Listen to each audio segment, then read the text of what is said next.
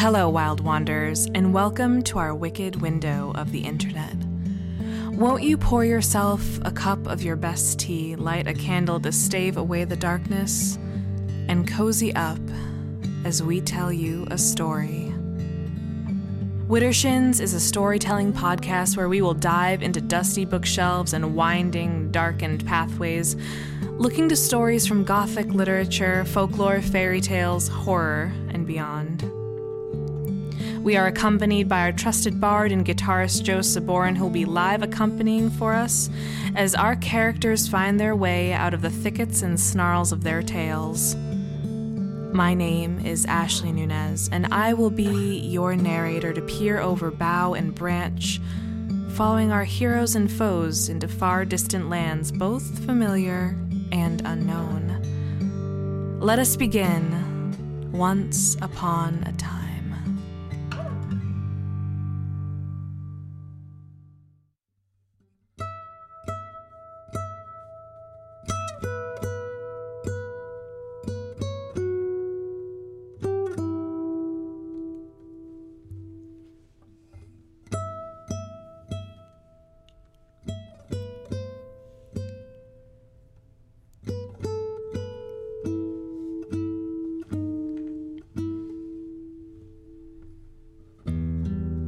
The Weird Violin, anonymously written.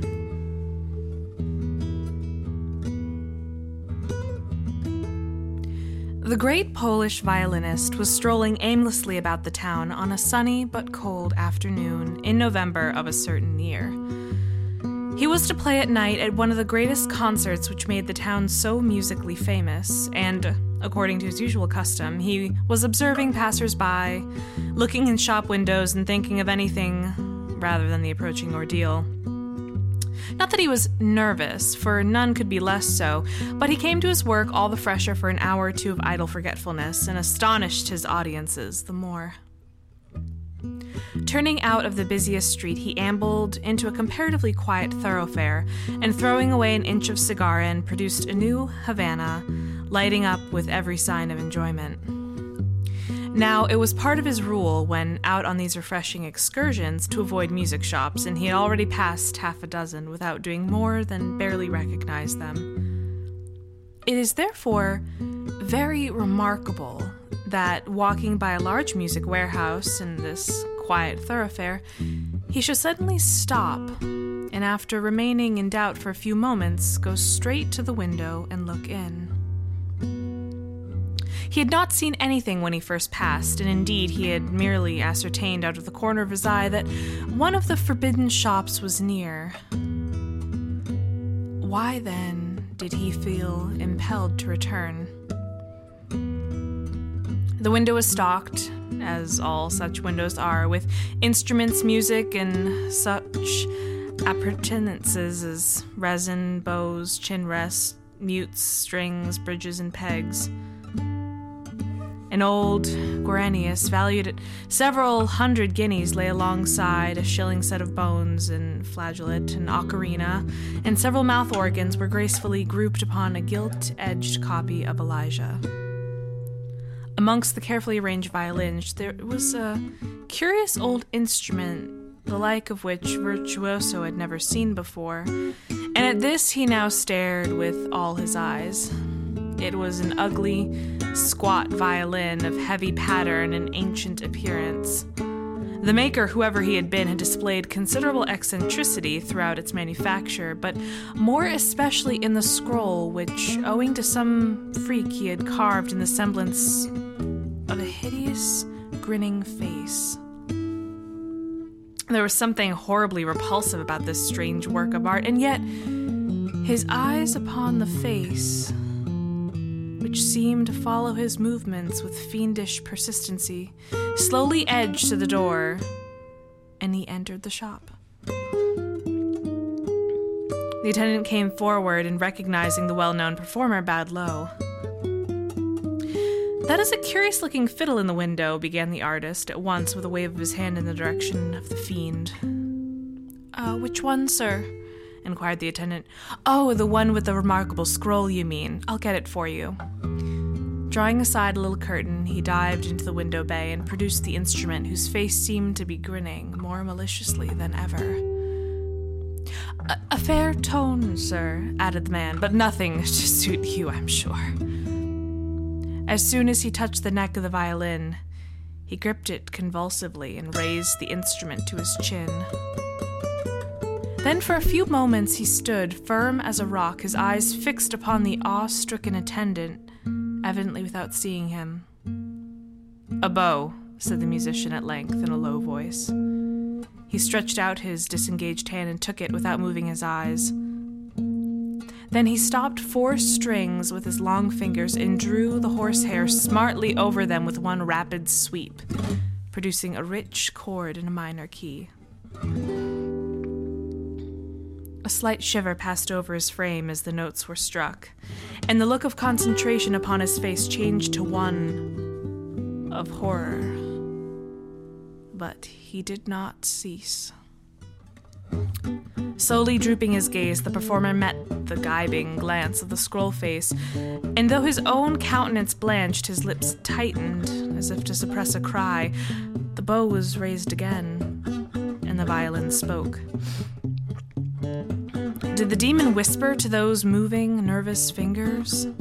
It almost seemed to be doing so, and surely such a melody as came from the instrument was born to no human mind. It was slow and measured, but no solemnity was suggested. It thrilled the frame, but with terror, not delight.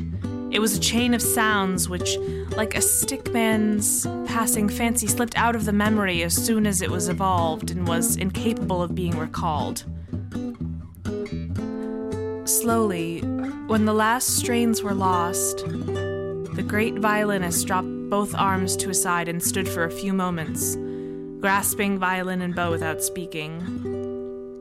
There were drops of perspiration on his forehead, and he was pale and weary-looking when he spoke. It was in a faint voice, and he seemed to address himself to something invisible.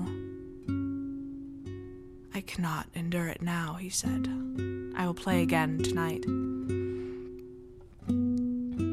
"Do you wish to play the instrument at this evening's concert, sir?" inquired the dealer, not without some astonishment at the choice, much as the performance had affected him.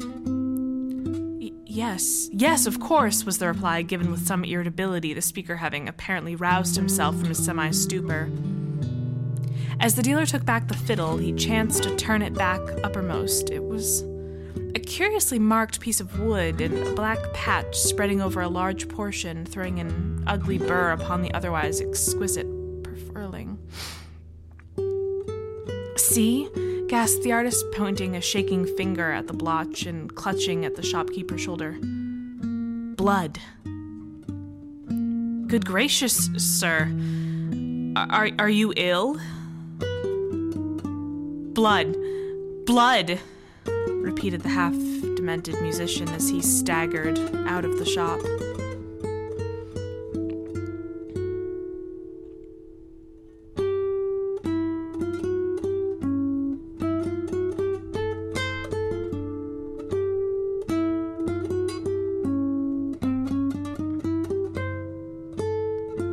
It was night, and the concert room was crowded to excess. The performers upon the platform, accustomed as they were to such sights, could not but gaze with interest at the restless sea of eager, expectant faces which stretched before them. That indescribable noise, a multitude of subdued murmurs accompanied by the distinct scraping of strings and blowing of reeds, was at its height. Now and then a loud trombone would momentarily assert itself, or an oboe's plaintive notes would rise above the tumult, and, in short, the moment of intense excitement which immediately precedes an entrance of the conductor was at hand. Suddenly, the long-continued confusion ceased, and for an incalculably short space of time, silence reigned.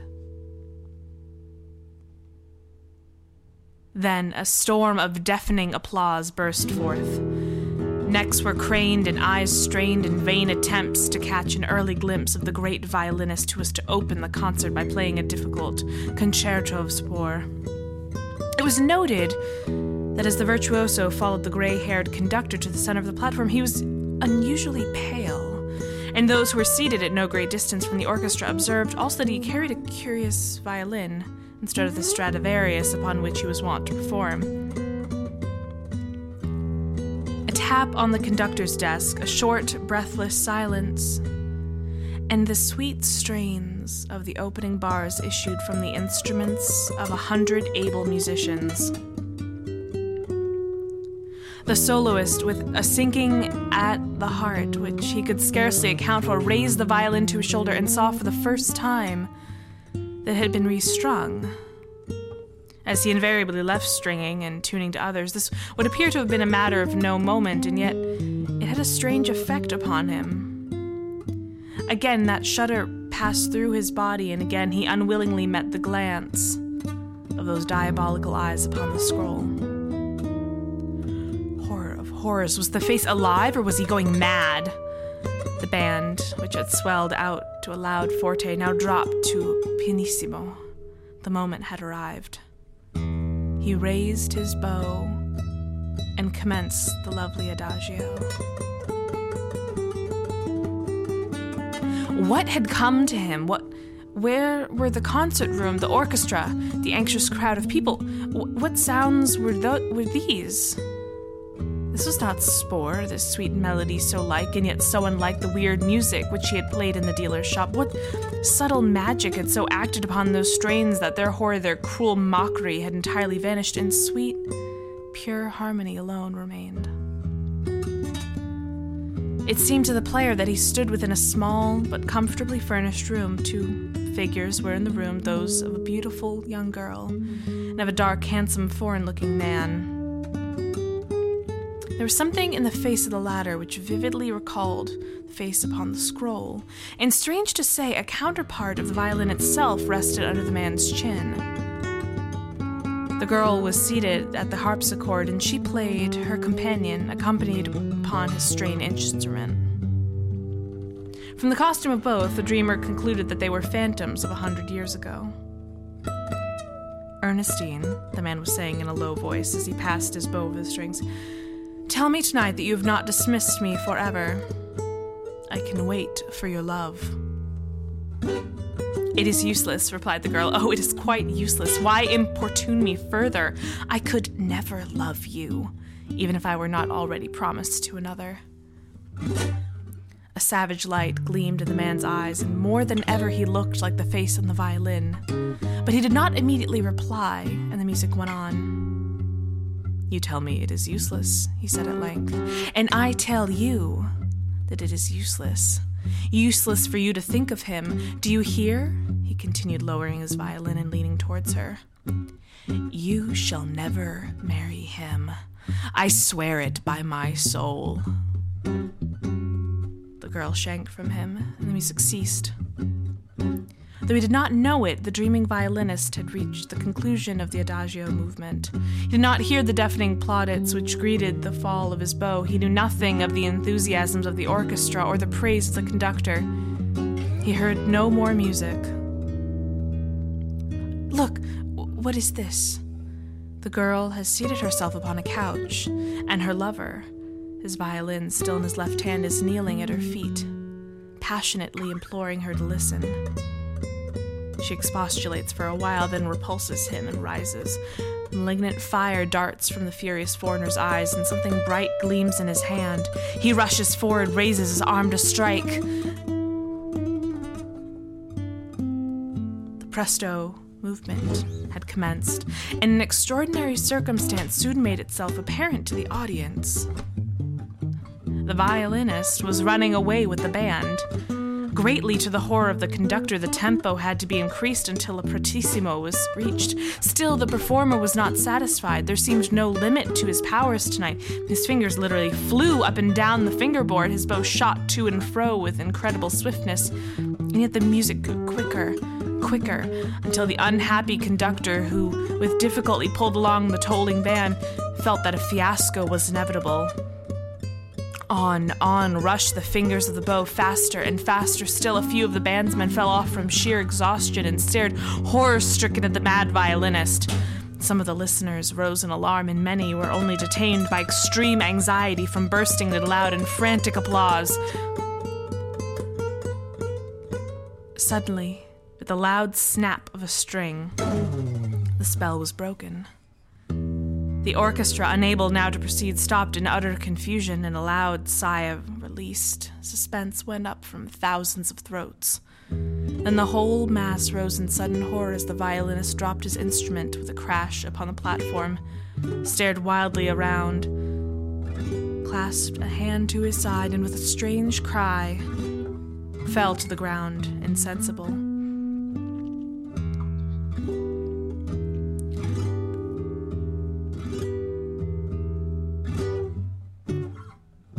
For weeks, the great violinist lay between life and death. Then nature reasserted herself, and he recovered. But it was a long, very long, ere he could again appear in public, whilst the weird and mysterious violin never again sent forth its strange and mysterious influence. It had been hopelessly shattered in that night of its performance, which had well nigh proved fatal to the world-famed player.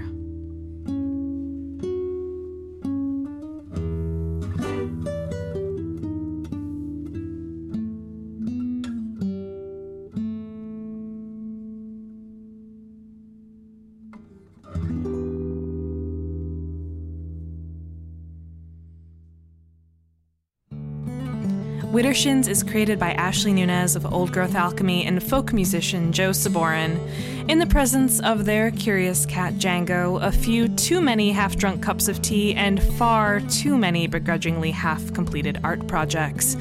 If you'd like to follow along Joe and his musical machinations, you can find him at Joe Saborin Music on Facebook and Instagram, or joe saborin dot com. For more glimpses into the wild woods of story, botanical libations, and sensual ephemera, you can find me, Ashley, at Old Growth Alchemy on Facebook and Instagram, or at old growth alchemy dot com. And if you've enjoyed what you're listening to, give us a review on Apple Podcasts and follow us on Spotify. Until next time, friends new and old, we'll be sure to keep the kettle on with a seat open for you by the fire.